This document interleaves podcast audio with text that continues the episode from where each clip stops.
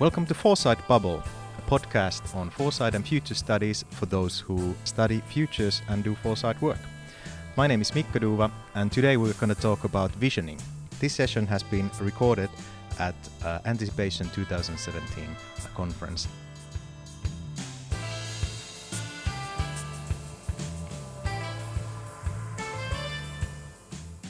With me here is Wendy Schultz. Wendy, could you please first introduce yourself? Hi, I'm Wendy Schultz, and I am a, an independent futures researcher and trainer. My company is called Infinite Futures. I live in Oxford, England, and I'm what you might call a card carrying futurist, as I was academically trained at the Hawaii Research Center for Future Studies, working with Jim Dator and a bunch of other swell folks you have a long uh, and uh, diverse background in future studies and um, also know a lot about the, the history of future studies. But let's focus on, on the visioning. Uh, how would you say, what, what is visioning in a nutshell? Visioning in a nutshell is helping people to examine their own assumptions, beliefs, and most importantly, values in order to help them think about what they currently most cherish, what they think um, is lacking in the present day world in terms of opportunities, in terms of benefits for the people around them, and to help them articulate an image or a story or an idea about a better future, a preferred future that is plausible, shouldn't be, shouldn't be idealistically utopian, um, but that it might be a challenge to achieve right now. So the idea is is to help them create a vision of a preferred future that they can actually work towards. I like this this emphasis on the concreteness. I've been to a couple of your workshops and, and you always emphasize that you have to be concrete. And I guess some of the listeners when, when they're thinking about a vision you get to a kind of a corporate vision, a kind of a slogan that doesn't mean mean mean anything. But this concreteness is a key thing. It is. Um, it's uh, it's interesting when you when you first ask people sort of what they want generally for the world, and you'll get things like peace on earth, and uh, uh, we want everyone we want everyone to be, you know, well fed, and we want the environment to be, you know, pristine and pure. And then those are the sorts of sentiments that almost everybody would agree with. And if if it were that easy, we would have built a much better world. So the trick is when you say to people, well, what do you mean by peace on earth? And I was one of my first experiences with visioning was actually uh, in a workshop with the late and um, and great Elise Boulding, uh, and it's a it's a workshop that she called "Imaging the Future as a World Without Weapons." And because she was a peace activist and, and so that was important to her and we started off by by sort of listing what some goals would be and one of the things that was interesting is people would say things like well peace and she'd go but what do you mean by that do you mean that we're banning nuclear weapons or do you mean that no one gets to carry guns or do you mean that no one gets to have anything that might be harmful to another human? Because that would mean, you know, we wouldn't be able to have butcher knives. So, where disagreements arise and, and where we truly understand the differences between our values and our assumptions in doing visioning is when we are specific and concrete. And we begin to understand that at some very abstract level we might agree, but that we're going to have to negotiate on the specifics, on the day to day life of our preferred future. And that inevitably there will be trade offs. And so, possibly, in order to achieve something that you want in that future, I'll have to assume some of the costs and you'll be getting the benefits of what you want. But in return, maybe you'll absorb some of the costs of, of something that I want and I'll get more of the benefits. So, one of the, the issues in visioning is allowing people to create their own individual statements of a preferred future, but then having that conversation about where where are sort of the people in the room who are engaging in a, a group visioning exercise? Where are they fellow travelers? What ideas are common that everyone can get excited and inspired by and everybody can work on? And what ideas are sort of in contest so that perhaps we would either have to negotiate some of these trade offs to add them to our vision, Or else we would have to simply say we're going to set that aside because it's contested, work on achieving the four or five or six goals, audacious goals, that we can agree on. And then maybe by the time we've, we've achieved those audacious goals and we've created transformations that take us closer to our preferred future, maybe by that time, many of the items that we set aside as contested or that we are disagreeing over, maybe that won't be a problem anymore. Some of them will have been resolved. Some of them may not even matter anymore. So it's, it's one of the things that visioning assumes is that although you can talk about it in terms of a method that involves having a workshop that may take, you know, an afternoon or three days or however long um, you, you schedule it for, that it is actually an ongoing process of dialogue and, and action. This leads me to a question of, of uh, who should be having this dialogue, who should be involved in this visioning and, and going through the trade offs.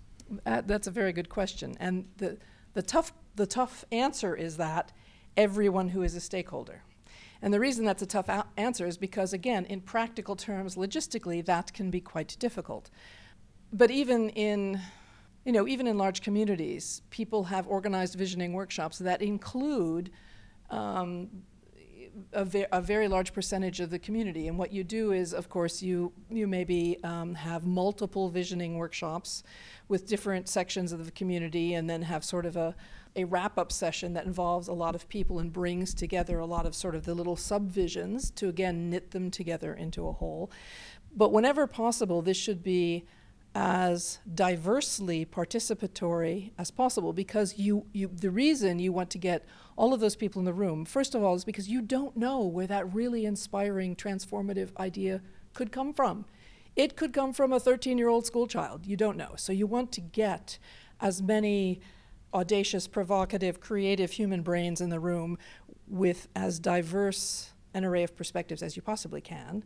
That's one thing. But the other thing is, you, you in order to be successful in actually um, organizing people to act to build the vision, you have to have those conversations about what are the trade offs, how are we going to actually make this work, you know, where are we going to get the resources. So it, if you don't have that very practical level of planning, having a vision workshop is basically, you know, simply creating a very nice science fiction backdrop. Um, so you, you want to you want to always make sure that your vision work. I, I won't say ends because as I sh- as I mentioned, it should be an ongoing dialogue. But you want to make sure that any vision workshop or, or initial vision activity concludes the day with at least a few concrete actions and people committing to enact them because because you want to create the vision you, you don't want it to just remain a lovely fantasy that a, a, whole group of people have shared. Based on your experience do you have good tips and tricks how to get the right people? I mean uh, the first step is of course to identify who should be uh, involved but then how to actually get those to come to the visioning workshop. It, well, uh, that's one of the tough parts because you can't force people to vision.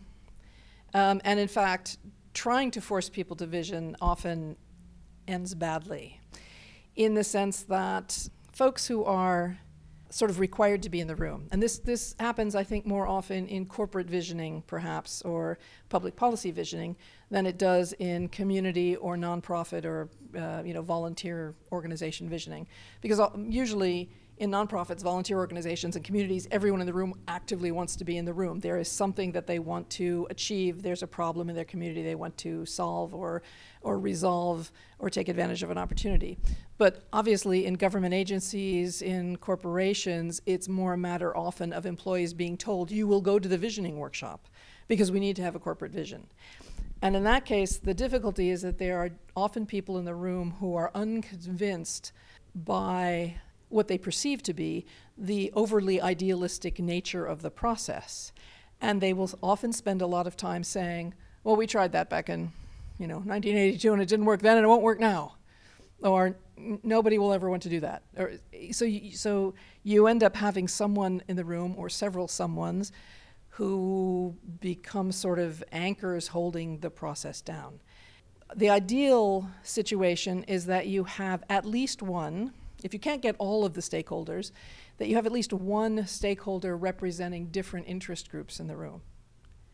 So that you at least have some sense at how different stakeholders and different members of the organization or different, uh, different neighborhoods in the community are seeing changes, how they perceive them, what, uh, what impacts they think those changes will have on their community or on their unit within the organization, so that when it comes time to say, if these are the changes going on around us, and this is an issue that we're trying to solve, or this is, um, this is an area in which we want to voice an audacious goal or a transformative goal, we need to really understand how um, each of us is interacting with our immediate environment and the changes going on around us so that we can think about how to use those changes as opportunities to get towards our audacious goal. And it is absolutely necessary that you have, again, diversity of perspective on all of that among uh, both both to make sure that again the costs and benefit trade-offs are adequately discussed and that people have an opportunity to talk about potential unintended consequences. We've been talking about consequences and responsibility a lot at the anticipation conference and the idea of thinking through not only the desired outcomes and consequences, but what an array of unintended consequences might be, again, on different people or different units or different neighborhoods who are involved in this is really important to have those discussions about trade offs, to have discussions about, well, if we can anticipate that there will be some unexpected outcomes or unintended consequences, what plans can we make to manage them, to make sure that they do um, as little damage as possible to any part of our community or any part of our organization? Let's move uh, up the abstraction level and, and talk about societal visions. And I want to uh, go back to the book by Fred Polak, Image of the Future, and his argument that basically societies need to renew the vision or the image uh, of the future in order uh, to, well, basically survive. And his concern was that th- this hasn't been happening now in the Western society. And this was in 60 in the in the mid fifties. Yeah. He actually wrote the book in Dutch in the fifties, and then Elise Boulding translated it into English, and it was published in English in 1961. Yes. So. Um, have we been able to renew the Western image of future? Because I, I feel that we are in, still in the kind of the 50s uh, image of future in, in many places, I or think- even going right. backwards. I think you're right.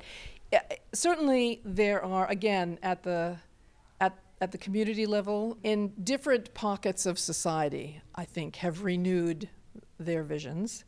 The the trick, first of all, with visions is that they always need review, renewing. Uh, I had a colleague make the argument um, in Hawaii that what was interesting about the state of Hawaii in say 19 late 1980s, early 1990s, was that after World War II, uh, the state leaders in Hawaii had a fairly clear vision of building up the Hawaii economy, building up the tourist economy, phasing out of the plantation economy, and so they had a pretty clear vision of, of you know, really trading on Hawaii as a a place with an interesting, vibrant culture and actually cultural mix. There are a lot of it's, uh, there's a lot of ethnic diversity in Hawaii. So, so making the most of that, making the most of Hawaii's unbelievable natural beauty, and and again moving away from plantation economy. And my colleagues, you know, again at the late 1980s or 90s went. So now the problem is we achieved that vision, and everyone down at the state capitol is kind of twiddling their thumbs and saying to themselves, "So what's the next vision?" Because we've we've kind of we've achieved this and we're sort of stagnating. We're like coasting on the old vision. So essentially that was that was part of what Polak was saying about the world that there there was especially well he was actually more focused on the west. But western you know economic development had actually achieved a lot of the enlightenment visions at one level. Maybe it's just a superficial level but and his concern was that nothing had replaced that. So it, it, is, it was an old vision that was eroding. And one of the things that was interesting, because Polak's book, The Image of the Future, is essentially a history of ideas. And he, he very interestingly looked at a lot of uh, cultures through history. Again, primarily Western cultures. I don't, I don't actually think he included, say, Confucian, any of the Confucian cultures or Japan, um, or, or any of the East Asian or Pacific cultures. But looking at Western cultures, he concluded that all of the cultures that had both what he called essence optimism, which is to say, they inherently believed that left to its own, the world was getting better and better. And influence optimism, which is that they believed that humanity actually had the power to influence the outcome of history towards greater progress and um, greater benefits to humanity as a whole. That civilizations who had those two beliefs at the core of their idea of the future would flourish. And those that felt that left to itself, the planet, you know, left to itself, things would, would get worse and worse. And that also they had absolutely no influence, they were influence pessimistic, would essentially decay as civilizations. So when you think about the public dialogue you hear these days, there is a lot of pessimism, both about um, the current state of society, the current state of civilization, the direction it's heading, and our ability to do anything about it. And that's exactly the situation that he was hoping to avoid by suggesting we need to start having conversations at the individual level, at the group level, at the community level, in organizations across our countries about what future we want and what we can do about it. And to a very great extent, that challenge is one of the founding motivators of the entire academic field of future studies. Yeah, that's true. The in Wendell Bell's uh, book, especially the se- second part, it's it's it's all about making the, the, the better better world, and exactly. and uh, I think this is, this is a good argument for optimism. I feel sometimes futures researchers are kind of uh, said that they, we are we are too optimistic, and and it could also be that if you uh, if you spend your days thinking about the future, it's it's better to be kind of optimistic, or your life will be just just misery. But we, uh, I feel that it's it's important to face the facts uh, about uh, the en- environment, etc. But to maintain this essence and, and especially the influence optimism. Yes, I actually think most futures research I, I know are somewhat schizophrenic about the future because, on the one hand, they're the ones that are tracking all the trends. When I was a graduate student in the 1980s, we were doing research on global climate change, sea level rise, ozone depletion, and monitoring the, the state of scientific consensus back then on the extent to which the planet was warming and the seas would rise. And I've been, you know, continuing to track that whole set of trends uh, for the past 30 years. And so, in some ways, yes, I'm very pessimistic about the future because we've known that all of that was happening for a very long time. It has gotten to the point where how can I put this? There, there is so much momentum towards the changes of global warming in the world's climatic system that even if we absolutely, even if we went carbon zero or even carbon negative as a planet, there would still the the the impacts that had already been made on the system would continue to play out. Granted, they wouldn't get as bad as they are likely to get because we haven't gone carbon neutral. Um, so on the one hand, there's there's that. There's the incredible amount of environmental degradation and pollution. There's the fact that people are, as they grow more fearful of change and of the future, are getting more isolationist, are getting more nationalist. We're seeing um, a, a, lot more political conflict, a lot more sort of authoritarian backlash to certain things. So, just in tracking trends as a futurist, if that was all I did, I'd be very depressed and pessimistic. But on the other hand, the other part of our job is to go out and talk to people and talk about the possibilities for change and collect information on people who are trialing uh, pilot projects to create change to address some of these issues. And one of our colleagues um, at the presentation yesterday, Tanja Hichert, was talking about uh, the Seeds for the Good Anthropocene database and the fact that there's a group of people who are keeping a database of projects all around the world that are um, innovative and transformative and actually having an impact in communities, um, in professions to make changes that would, in fact, cr- make the world a better place. So I go back and forth between being terribly depressed and incredibly inspired by the creativity of my fellow human beings in addressing some of these major problems. That, that's a fair point. That's a fair point. I, I, I share this ob- observation. If we fall back to the uh, kind of more uh, practical uh, level and think about how, how do you get uh, th- get started on on visioning and what to do when when you encounter people who are very kind of depressed about the future to kind of somehow shift their mindset okay we might still have some influence and and uh, we can still do something. Well again one thing is to share case studies of people who are actually making changes in the world and having um, having impact for the better. So that's part of it. In terms of an actual uh, visioning workshop, one of the first warm up exercises that I frequently do is first of all going around the room and asking people to share all their fears and worries and you know what they think is what, what they're most worried will be a negative future. And it's quite a depressive 20 minutes or so. but the important thing about it is that you, you create this list of, of fears and you get it out there. So it's, it's, uh, and in many visioning processes, it's actually called the catharsis exercise. So you get that out there and you acknowledge it because it doesn't do any good to hide from fears and worries and concerns. So you list it out, you acknowledge it. And one of the helpful things about that is that if you don't do that before you start having the conversation about imaging uh, potential idealistic preferred futures, those negative thoughts, fears, and worries will surface as some people are talking about their preferred future. Other people in the room will say, Yes, but these horrible things are happening, and so we'll never be able to achieve that. So you want to make sure that you get all of that stuff out first. The second thing you can do, as a very simple exercise, is so you have this list of, you know, the environment, the we're, we're running out of fresh water. Um, land is being arable land is being destroyed by over-fertilization. There's plastic in the oceans. We're losing the coral reefs, and so all of that is up there. People are being vile to each other.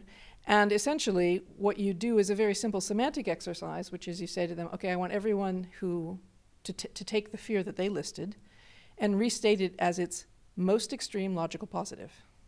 So I'm horrified by children being used in war and being abused and being neglected and being underfed. What is the extreme logical positive of that? Um, children being respected, get an education, a good life, good, good childhood. Yes, have have access to to clean water, have you know guaranteed amount of calories and vitamins and everything else that they need to be healthy. So but but doing uh, sorry but asking people to go through that exercise what you're doing is asking them to um, to engage in what is simply a logical function. I'm not asking you about your ideals. I'm not asking you to be soft and fuzzy and squishy you know because some people don't like to be kind of touchy feely and talk about yes i want a world where you know it's all rainbows and unicorns. You're simply literally saying look at this statement reverse it. And because because it's sort of, I'm sort of ordering you to do it. That also makes the responsibility mine, right? But what you end up with, because it's an extreme logical positive, are these very positive but specific and concrete statements. And then what I usually do is I fold all the negative fears and worries away so they can no longer be seen and say, we've got a list of some pretty outrageous, provocative, transformative ideas that's the kind of thing we want to be talking about for the next day, three days, however long. So it can be a very quick way to kind of get there immediately while still having that conversation about here are wor- worries and concerns and fears, and but not staying in that catharsis space for too long because it really is a negative, you know, an emotionally negative space. You don't want to linger there, uh, and and you want to kickstart the conversation about the specifics of the vision. and which wraps us back around to that idea of the specificity. What is a preferred future in terms of your day to day life, not in terms of, you know, national abstractions or international relations, but a good future for all of humanity and the planet has implications for, for what it would feel like in daily life. How would a future that could be, feel different to a single human in their daily life? Would they see more plants and trees as they walked or bicycled to work? Would they be walking or bicycling to work? What would they be eating? So, getting down to specifics can actually is another way of opening up the conversation about some of the bigger systemic changes that would be required to create those specific experiences at, an in, at the level of an individual's daily life. Thank you. I, I think that's a fantastic tip and guidelines to, to get, get you started. Uh, as a final question, I want to uh, ask you what, what would your vision for the uh, good future of future studies be? What do you want to see more, or what direction do you want future studies to uh, take? I think it has two components. So, the first component I am in complete agreement with Peter Bishop, who at various times when I was I was teaching at the University of Houston, he was my colleague, would be would would say in a sort of frustrated way, we require students at all levels of elementary school to learn history. Every time they have a history class, they should have a future studies class. And I agree with that because if if we teach everyone the rudiments of um, what I call futures fluency, what Riel Miller calls futures literacy, some of the people here would call, you know, anticipatory practice. That means it would be more likely that out of the what 9 billion people who are on the planet if they all have some basic as much basic grounding in future studies as they do in history or as they do in you know reading and writing then it would be far more likely that among those 9 billion people a couple of them would come up with those transformative ideas that would really change the planet.